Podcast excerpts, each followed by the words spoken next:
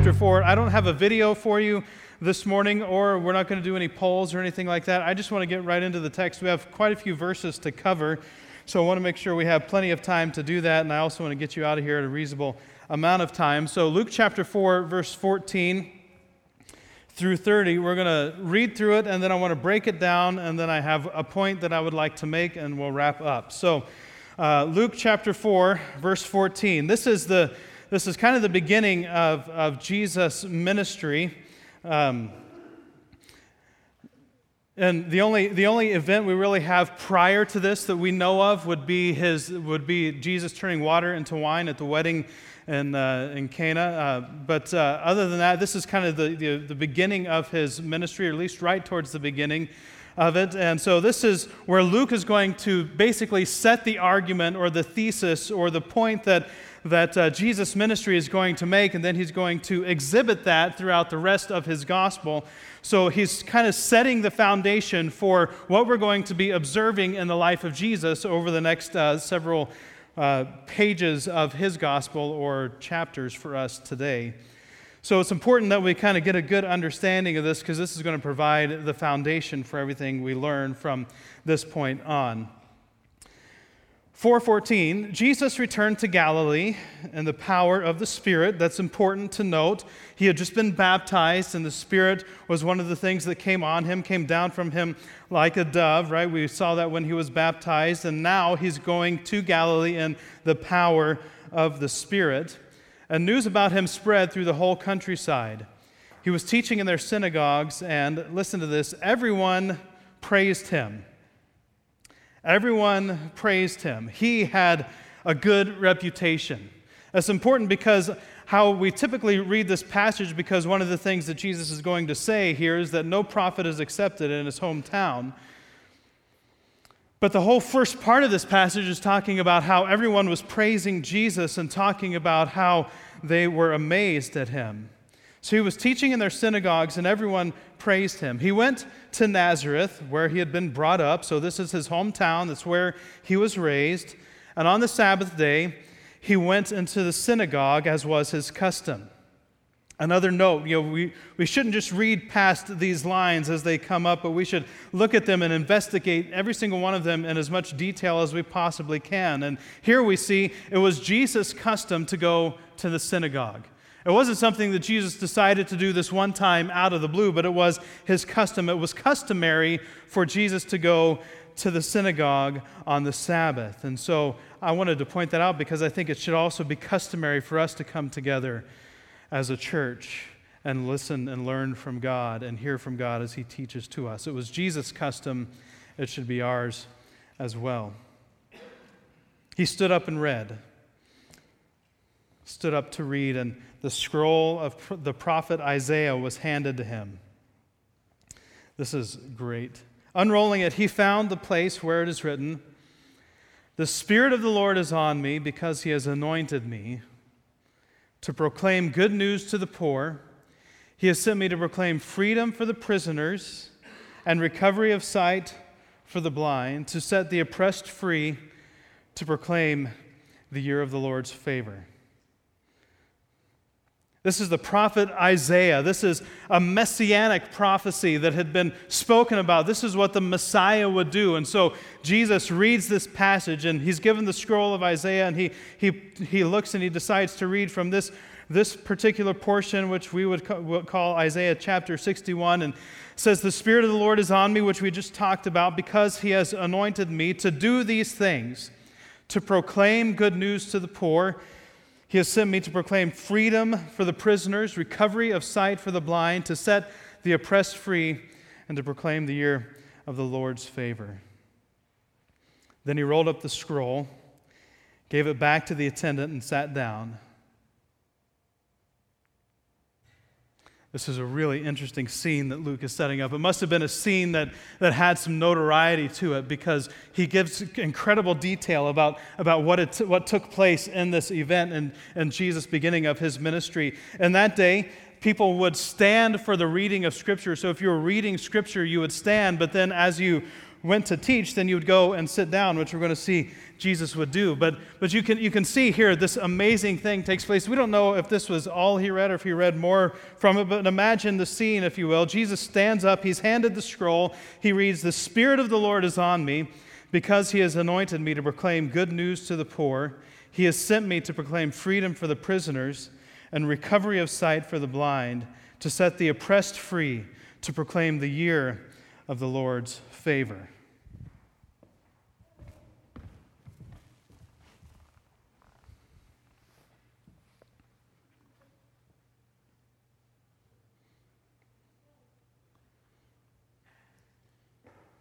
As Luke says, all the eyes were fixed on Jesus.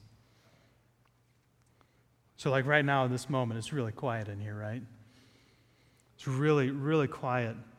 And the next thing Jesus says is, while every single person is listening, today the scripture has been fulfilled. The words you've just heard are fulfilled today. This was something that they had been waiting for for hundreds, if not thousands of years, waiting for the Messiah to come. And imagine, so everyone, there was no one in the room that questioned what Jesus had just said. The eyes of everyone in the synagogue were fastened on him, and he began by saying to them, Today the scripture is fulfilled in your hearing. And look at it, it continues on. Remember, it said everyone praised him. And then verse 23 says, all spoke well of him and were amazed at the gracious words that came from his lips. People are clearly astounded at what is going on with Jesus' teaching. And they, they say this phrase Isn't this Joseph's son? Isn't this the son of Joseph, they asked? Isn't this the, the son of Joseph the carpenter, the, the Joseph that we all know? And a lot of times, you know, I think we read that with the tone of, oh, well, you know, this is just Joseph's son. How could he be anything? And that's because we're reading, you know, from what Jesus is about to say back into this. But, but could it be that they're saying, hey, this guy is amazing, and isn't this I mean, this is Joseph's son, Joseph the carpenter, the carpenter that we know that works in this town. This is his son. Listen to him teach, listen to what he is saying. This is astounding.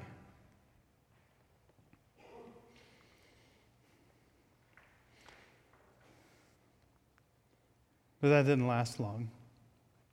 Jesus said to them, Surely you will quote this proverb to me Physician, heal yourself.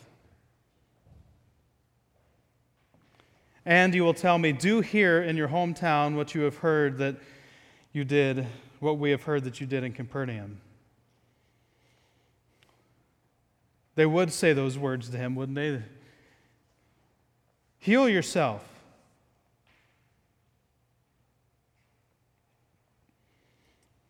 Now things are getting really interesting. All eyes are still fixed on Jesus. Perhaps some other, some other teachers have started teaching where they're seated around the temple, and maybe some other people are paying attention to them. Although I imagine a lot of people would be still paying attention to Jesus with everything that's already taken place. And so he continues on as he's teaching Truly, I tell you, no prophet is accepted in his hometown. And where he's about to go is, is pretty astonishing. I want to finish out the passage and then we're going to come back and look at this in a little more detail. I assure you that there were many widows in Israel in Elijah's time when the sky was shut for three and a half years and there was a severe famine throughout the land. Yet Elijah was not sent to any of them, but to a widow in Zarephath in the region of Sidon. There were many in Israel with leprosy in the time of Elisha the prophet. Yet not one of them was cleansed, only Naaman the Syrian.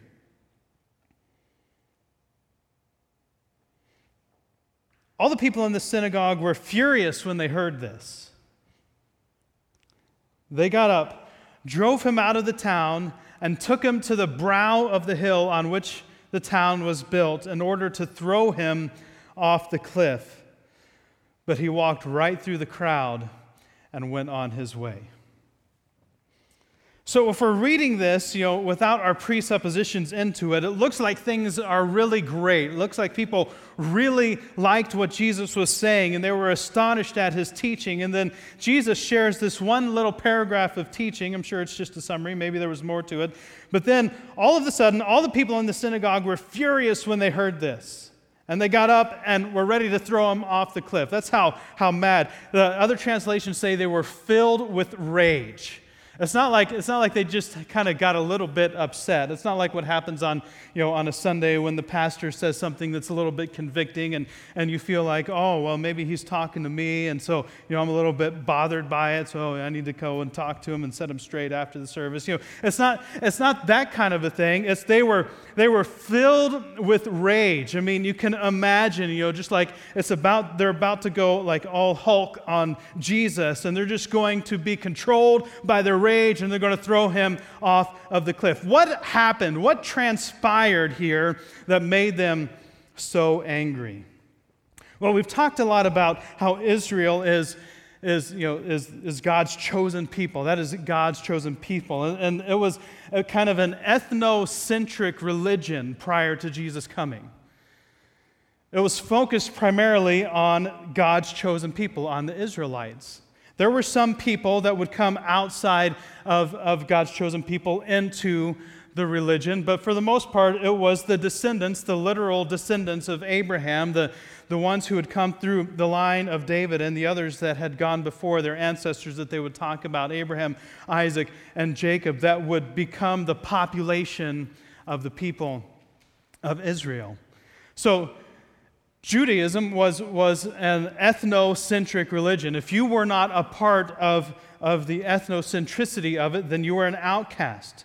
And what did they call them? They called them Gentiles, right? They called them, they called them outcasts and outsiders. And, and there were whole parts of the region that they wouldn't visit, that they would walk around, or that they would, that they would avoid because they were not Jews.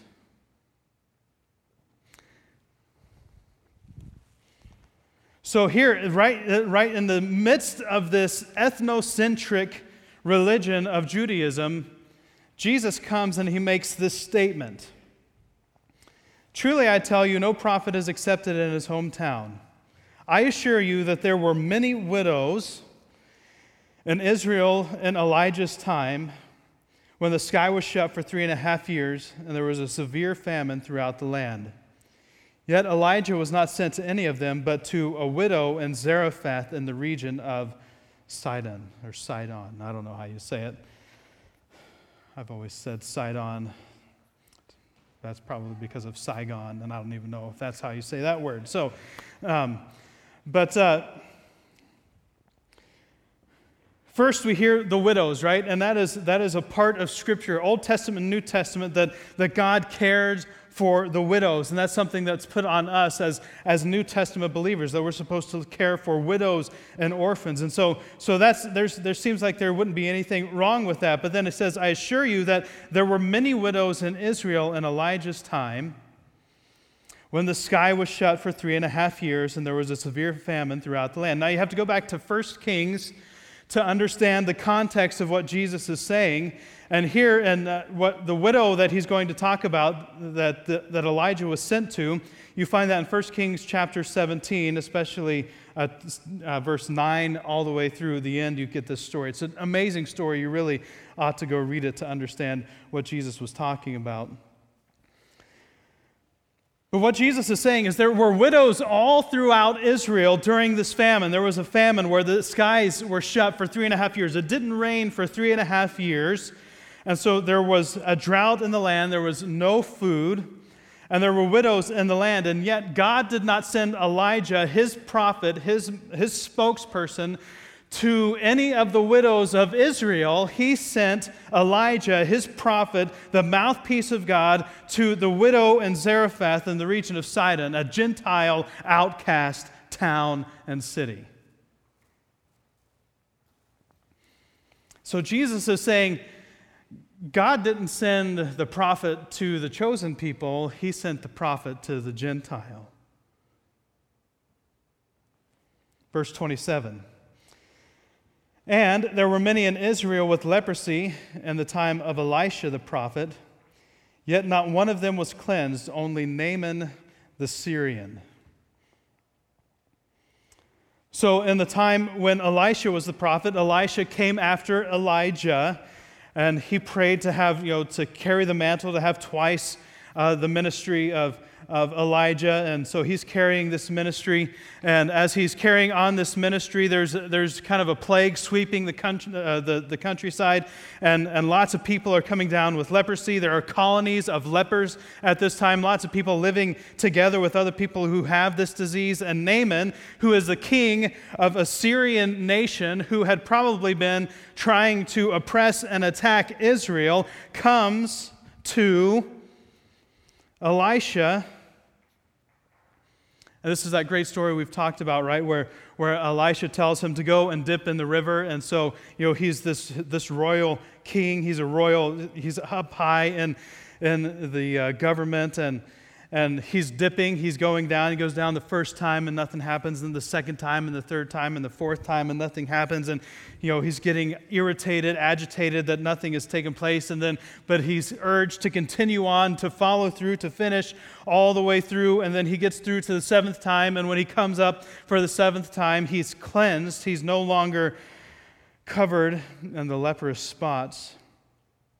But look at the point that Jesus is making says there were many in Israel with leprosy in the time of Elisha, God's chosen prophet, his, his mouthpiece to the people. And yet, not one of the Israelites was cleansed, only Naaman the Syrian, the, one of the leaders in a Gentile city that the Jews would despise. So here we are in, in, in the center of this ethnocentric religion that has been created called Judaism. And Jesus comes in and he reads from this scroll, and then he says, um, The prophet, the prophet that God is sending is, is well, he's, he's going to talk, he's going to have a ministry to the Gentiles too. This Messiah that you've been waiting for, this Messiah that you've been looking for. See, they thought, they were under the impression that when Messiah came, he would come and be king. And in fact, if you read throughout the Gospels, you see that what happened was that they would try to make Jesus king by force several times throughout his ministry because they wanted a king, another king like King David to come in and set up his kingdom and build up the kingdom of Israel and have a political empire that would control everything and start to uh, rebuild back, like, like in the days of David and Solomon, this kingdom that had stretched far into the land. And so, this is what the people of Israel were longing for and waiting and expecting for Messiah to be. But then Jesus comes and he reads this messianic passage, passage that says, uh, The Spirit of the Lord is on me. And he says, Today the scripture is fulfilled in your hearing. And then after they're amazed at everything he's been teaching them, he says, Oh, by the way, uh, we're not just talking to you. This is for everybody. This thing that you thought was exclusive to the people of Israel, this thing that you thought was going to be exclusive to, to God's chosen people, well, now everyone is God's chosen person, and God wants to spread out his love to all of creation. This is why all of the people in the synagogue were furious when they heard this. They were furious, they were enraged. how, could, how could this Jesus, this son of Joseph, come in and say that this Messiah that we've been promised and waiting for is actually going to care for the Gentiles, these outcasts, these people that have no place in God's kingdom.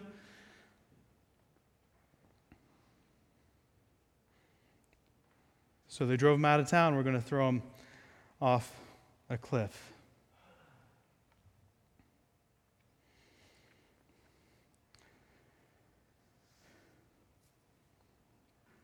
I want to come back to this uh, passage he quoted from Isaiah says, The Spirit of the Lord is on me because he has anointed me to proclaim good news to the poor.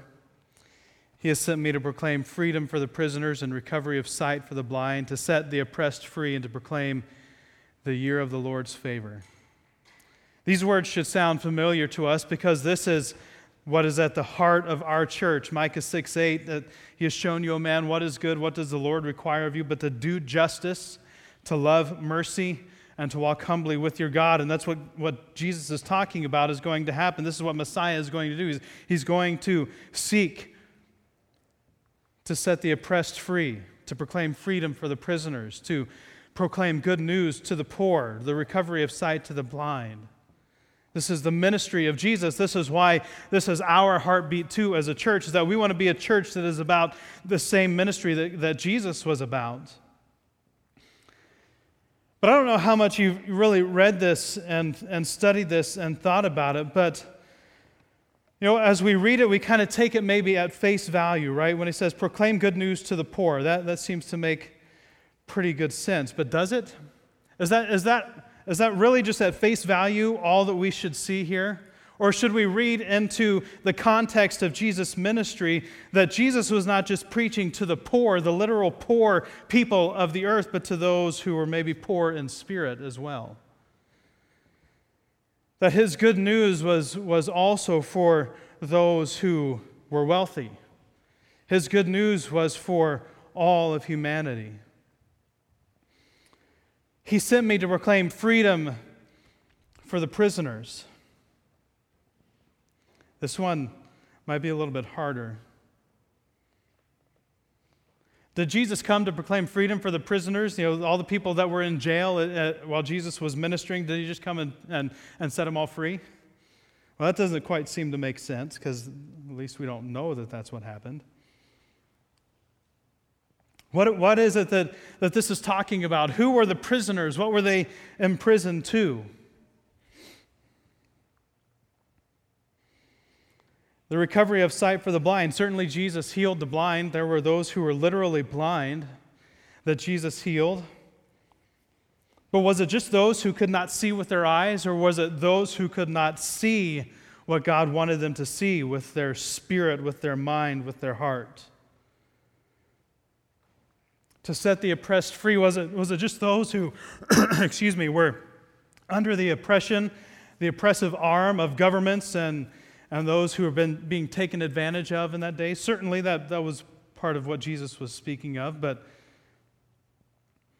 is there more to it than that? Kind of where I want to finish up and, and start to draw a conclusion here is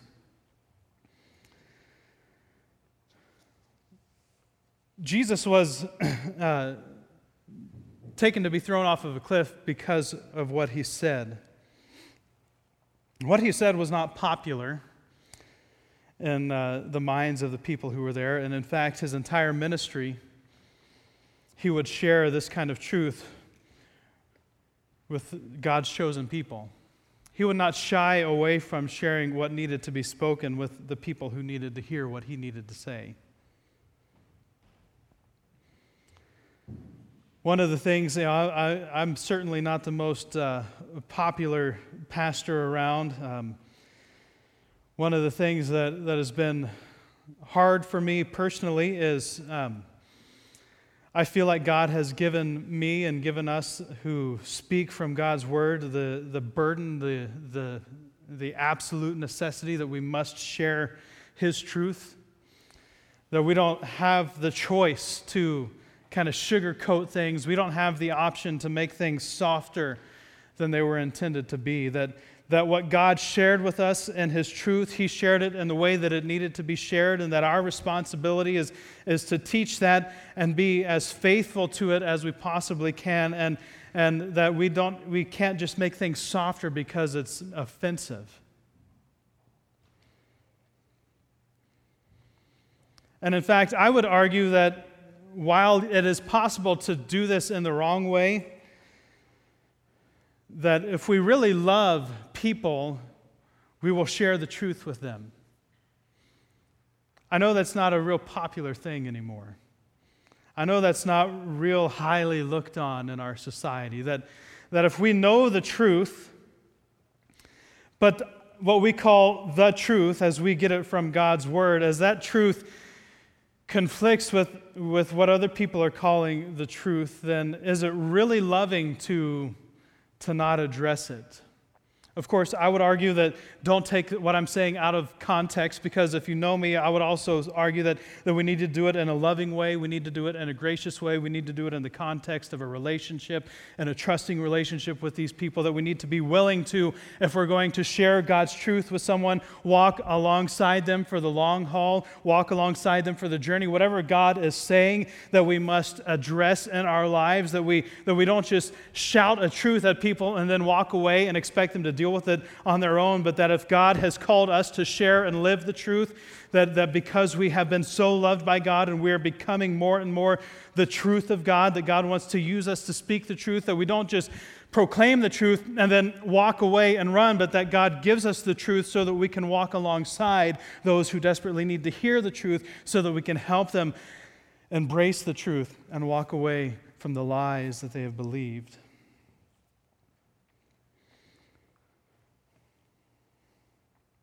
But if you know someone is careening towards a cliff and you see where they're headed, and you know what they need to do to stop and to save their life, and you don't tell them, you might want to hit the other pedal. Stop. Danger ahead. Is it really loving to just let someone? Careening out of control? Or is it loving, to, even though it may be hard and difficult for us to say what really needs to be said? See, in the, in the context of what's happening here, Jesus is saying what really needs to be said, and he's starting his ministry in the way that it needs to begin. I think you could easily make the case that, that he sent me to proclaim freedom for the prisoners, that at least some of the prisoners that he wanted to set free were those who were imprisoned by the law. Certainly, the Pharisees that, that Jesus would spend so much time talking with, who, who would never quite grasp what Jesus' ministry was all about, were imprisoned to the law. They, they, were, they were prisoners to this law that had been intended for good, that God had designed to be for the good of humanity, and yet had, had just become a meaningless and mindless and soulless and heartless religion where you just had to fulfill all of the requirements. They were prisoners to the law. And certainly, some of the oppressed, maybe not only this category, but some of the oppressed that Jesus wanted to be set free were those who were being oppressed by the law that God had created for the good of the people. And the Pharisees and the teachers of the law and the religious leaders were using this law that God designed for good to oppress the people of Israel and to control them and to manipulate them and to take advantage of them and to use them for their own personal benefit and their own personal gain. Certainly, some of the oppressed that Jesus wanted to set free were those within God's chosen people who were being oppressed by those who were prisoners to the law. And so Jesus enters this scene, and as he enters this scene, he, he sees what has taken place. He knows he, he grew up here, he knows what goes on. He knows how people are treated, and he knows how his law that, that God gave to Moses, that how it had been abused and manipulated and used for ill gotten gain. He knows, he's seen it firsthand. He has experienced, as we see, he's traveled around, and as he travels around, he made it a practice to go into the synagogues and to teach. He, he knew what happened in the synagogues throughout the area. And so Jesus comes in to this and, and he sees what happens, and, and he, he's going to make the case that, hey, um, this thing that, that you're so wrapped up in, this thing that is so consuming to you, it is not the most important thing. In fact, it was only ever designed to point you to the most important thing. It was only ever designed to point you towards God, and yet somehow this thing that was designed to point you to God became a God itself.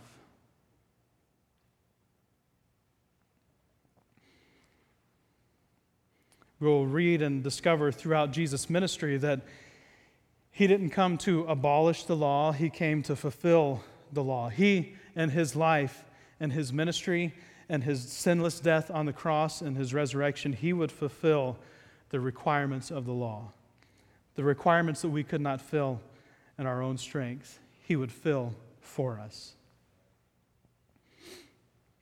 So, Jesus would not say that uh, you need to do away with the law. In fact, as you read, we're going to cover some of Jesus' Sermon on the Mount in just a few chapters. But as we get through that, you're going to actually see that he's not talking about doing away with the law. He's, he says, no, it's, it's not thou shalt not kill, it's thou shalt not hate.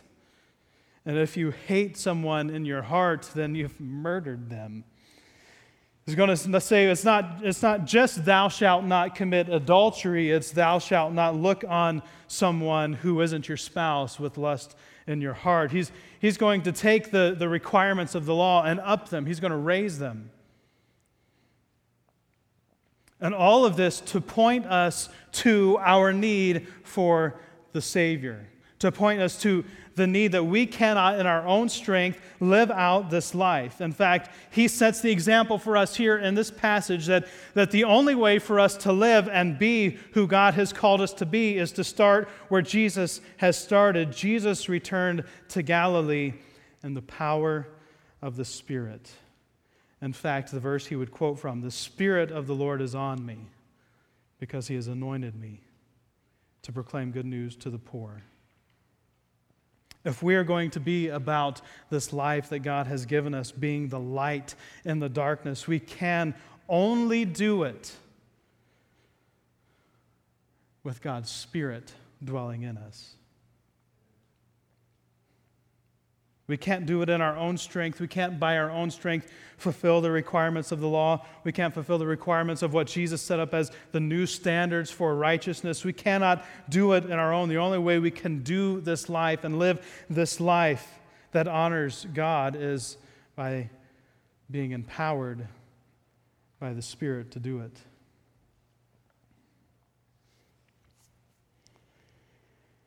Something that changed in my thinking this week and probably a correction that I need to make is, is my view of the Pharisees. All throughout the time that I've been teaching here and all throughout my study, I've been hard on the Pharisees. I've come down really hard on the Pharisees and, and how they were just they were just doing things and they were oppressing people and they were taking advantage of people. And in fact, that did happen. But but it wasn't really until this week when I was studying this passage that I started to understand that, that the Pharisees were actually in bondage. The Pharisees needed God's grace. The Pharisees were people, even though they, they were doing awful, horrendous things to people around them, they were desperately in need of a Savior, just like those they were oppressing needed a Savior, just like those throughout all of Israel needed a Savior, and just like those all in all of the Gentile countries needed a Savior. All of them need the same Savior, and they all need the same grace. And I've been really hard on the Pharisees, but I don't really think that's Jesus' heart in all of this.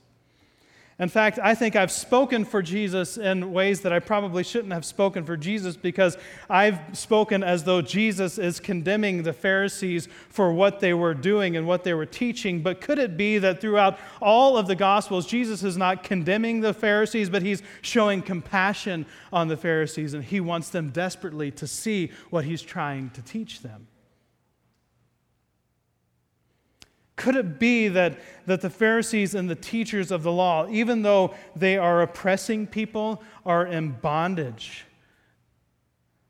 That even though they are taking advantage of people, they are trapped by a broken, faulty, flawed way of thinking and living?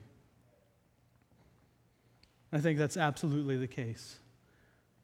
I think the Pharisees were prisoners of the law. They were, they were prisoners to, to the law, and they were not worshiping God, they were worshiping the law. They were blind. And Jesus came to recover the sight of the blind. They were oppressed. They were oppressed by by this, this law that they had been worshiping when they should not be worshiping it, but, but they were in fact oppressed by their own teaching and they were oppressed by their own understanding and how they were not enlightened by what God would show them through Jesus, so they couldn't see it yet. And we're going to see that they, they were sometimes kept from being able to see it.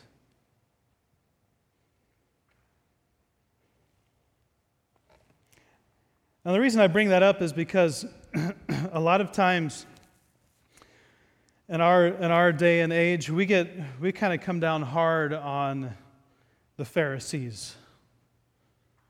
We come down hard on the religious people right? We, we come down, well, it's, it's not about religion, it's about grace, it's about relationship. And I totally, wholeheartedly, 100% agree with that statement. But, but could it be that we're, because we're condemning and coming down hard on those who are religious, that we're actually sidestepping all of what Jesus intended his ministry to be? That, that he didn't intend us to condemn the Pharisees and the religious people around us, but that he actually just wanted to open their eyes so they could see the truth he wanted to open their eyes so that they could see the literal physical truth of Jesus Christ in their presence. And, and the call for us as his followers and as his believers is, is to become the same thing that, that we don't become like the Pharisees who are oppressing people with our relationship driven Christianity and saying, because you are not yet living to our relationship standard of Christianity, you are now condemned because you are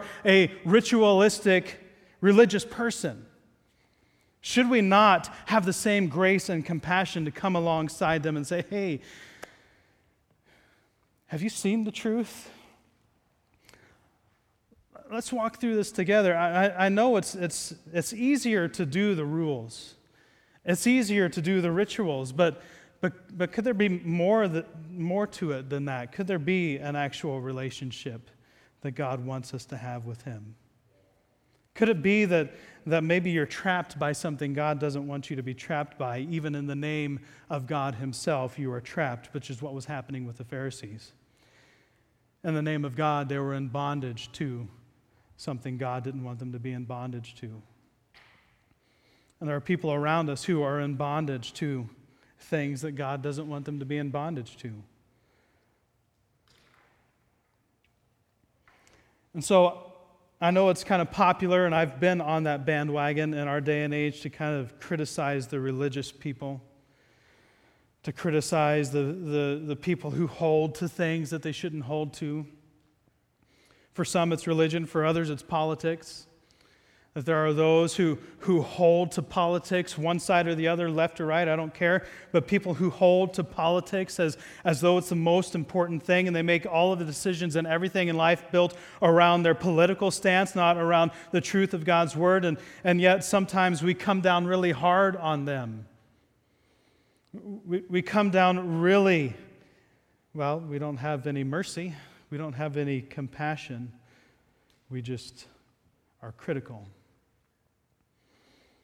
Maybe for some of us, that was, that was your parents. Maybe your parents were really politically driven and, and they just tried to drill it into you and you rebelled against that and so you're not going to be political anything and, and you criticize your parents for it but maybe what your parents need is not criticism maybe what they need is grace and they need to see you being gracious, gracious to them. And maybe as they see you convert from being critical to being gracious, that they will start to see that maybe there's more to what we believe and there's more to what we know because it's changing our approach to the people in the world around us. And if that doesn't happen, if we cannot allow Scripture to change our approach to the people in the world around us, then we're still blind.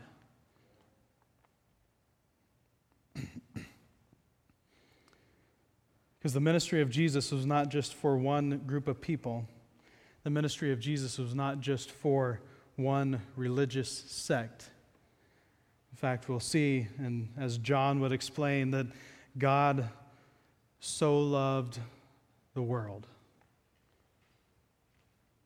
It's not that God so loved the Jews or that God so loved the chosen people. We, we understand there are some theological arguments about that, and we don't need to get into that, but, but God loves the whole world, and He wants the whole world to come to Him. And he, that's His desire that He teaches us throughout Scripture, that His desire is that everyone and all of humanity comes to Him.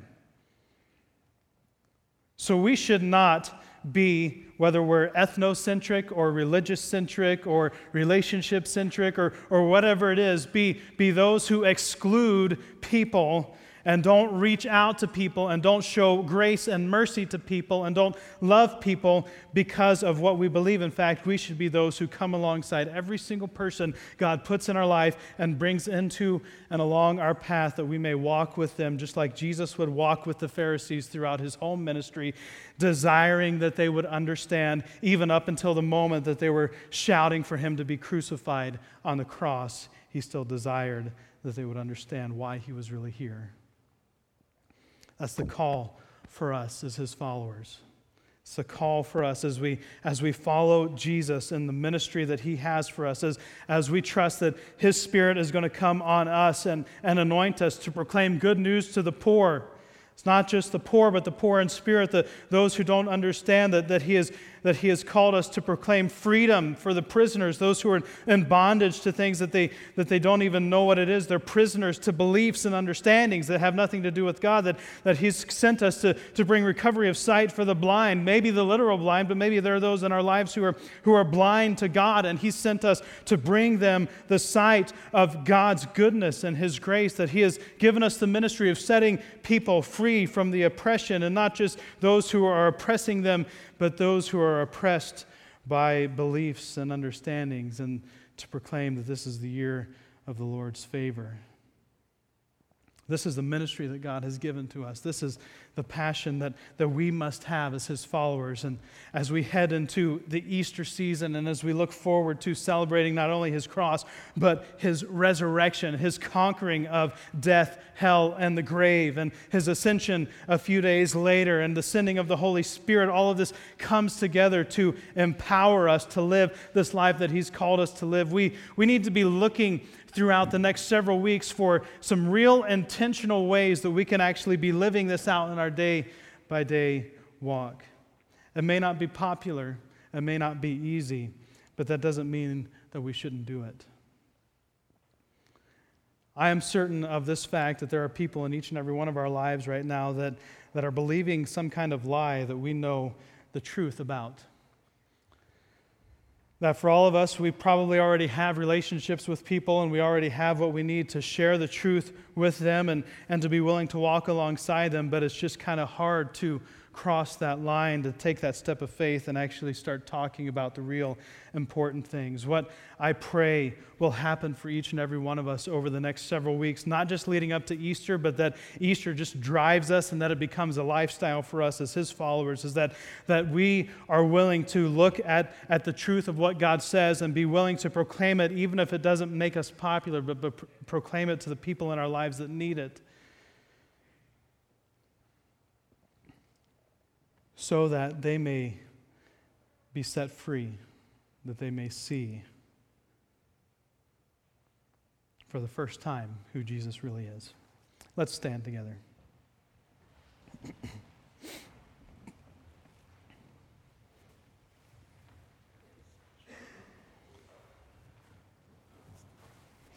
Let's bow our heads and ask you to close your eyes, if you will.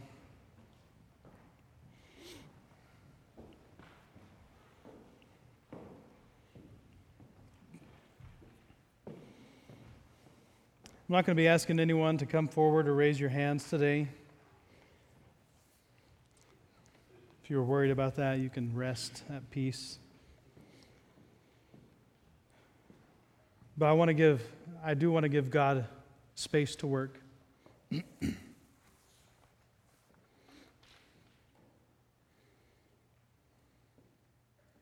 no doubt throughout our time this morning, God has brought people to mind God has brought people to my mind as I've been speaking. I'm confident that God has brought people to our minds in this room.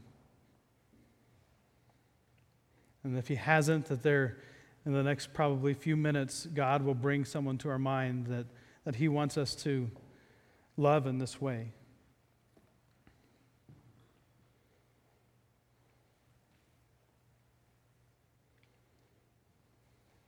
I'm not going to ask you to say their name out loud or anything like that.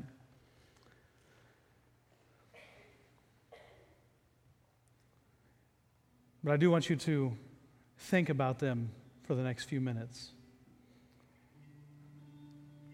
Picture their face, picture who they are, you hear their, the sound of their voice. Think about what they're passionate about, what, what drives them. Think about their personality. Think about the things that they laugh at.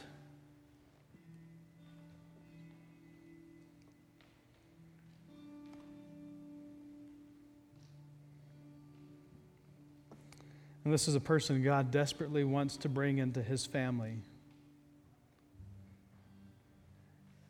God wants to bring them home. He wants them to sit at the table, to be adopted into the kingdom as a son or a daughter of the King of the universe, to enjoy the feast that has been prepared for them.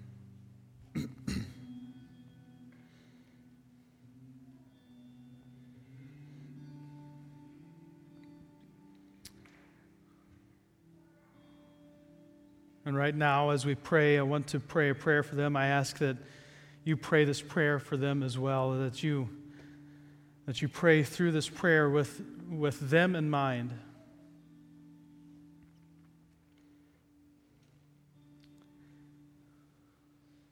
Heavenly Father, I thank you for this person. Heavenly Father, I see that they are a gift. I see that they are created in your image, that they were made in your likeness. I know from your teaching that you treasure them, that you know their name, that you have numbered the hairs on their head.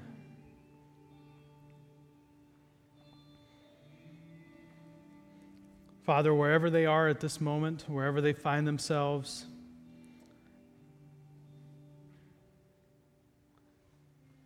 I pray that you would send your spirit to open the eyes of their heart. Open the eyes of their heart that they may be receptive and willing to hear your truth. I pray, Father, for the lies that the enemy has deceived them with, the lies that they have believed, the, the lies they believe about themselves, the lies they believe about church the lies that they have believed about you, their Savior. I pray, Father, that you would set them free from those lies. As they find themselves now prisoners to lies that are controlling their day by day lives, I pray, Father, that you set them free by your truth. And that the oppression they found themselves under, that they would find themselves start to be set free that the things that they were once blind to, that you open the eyes of their heart, that they may be able to see them for the first time. Father, we pray that you do this, this work that only you can do, this work that only you can do in preparing them. We ask in faith that you do this. We believe that you are doing this right now in this moment. And now, Father, I pray that as you work this in their hearts, in their lives, in their minds, in their spirits, I pray, Father, in our lives that that you give us the courage and the boldness to be the living truth of Jesus Christ that you give us the courage and the confidence to stand up and speak the truth that you want us to speak, your truth, no other truth, nothing else that anyone else claims as truth, but that you give us the courage and the confidence to stand up and speak the truth that God has come to redeem, God has come to rescue, God has come to restore, and that His heart for every single person that we have thought of in this room is that they come back into the family of God, that they start to be redeemed into the image and the likeness of Christ Himself, and that they be set free from the bondage of sin and hell and death and the grave and restored into the peace of the joy and the hope and the love of Jesus Christ. Father, we know that this is your plan, that this is your desire, that you have sent us out, that you've called us to be those who are sent out. We're the called out ones, but we're also the sent out ones. You called us out of the world, but you send us right back into the world so that we may shine brightly the light of Jesus Christ because we have so greatly received the love of Jesus Christ on our lives and has been poured out on us in abundance. You have called us to now go out and live our lives because of that great love and to go love those who are unlovable, to go reach those who are unreachable, to to those who don't seem to be deserving of mercy. We show mercy to those who don't need compassion in the eyes of the world. We show greater compassion through the eyes of Jesus Christ because you have given us this great love. Father, charge us up with the love of Jesus Christ. Fill us up to overflowing with this great love and let it pour out of our lives into the lives of those around us and our week to week life outside of this building. And Father, we ask we ask that you bring those names, bring those faces, bring those hearts, bring those souls, bring those spirits into your kingdom. Whether it be through our church or some other church, whether it be through our Easter or through some other Easter, that you bring them into your kingdom, bring them into their seat that you have for them at the table, that they may see that they are loved by the King of the universe. We thank you for this, that you have given us this great work. Father, help us to be faithful and, call, and living out the calling on our lives in Jesus' name. Amen.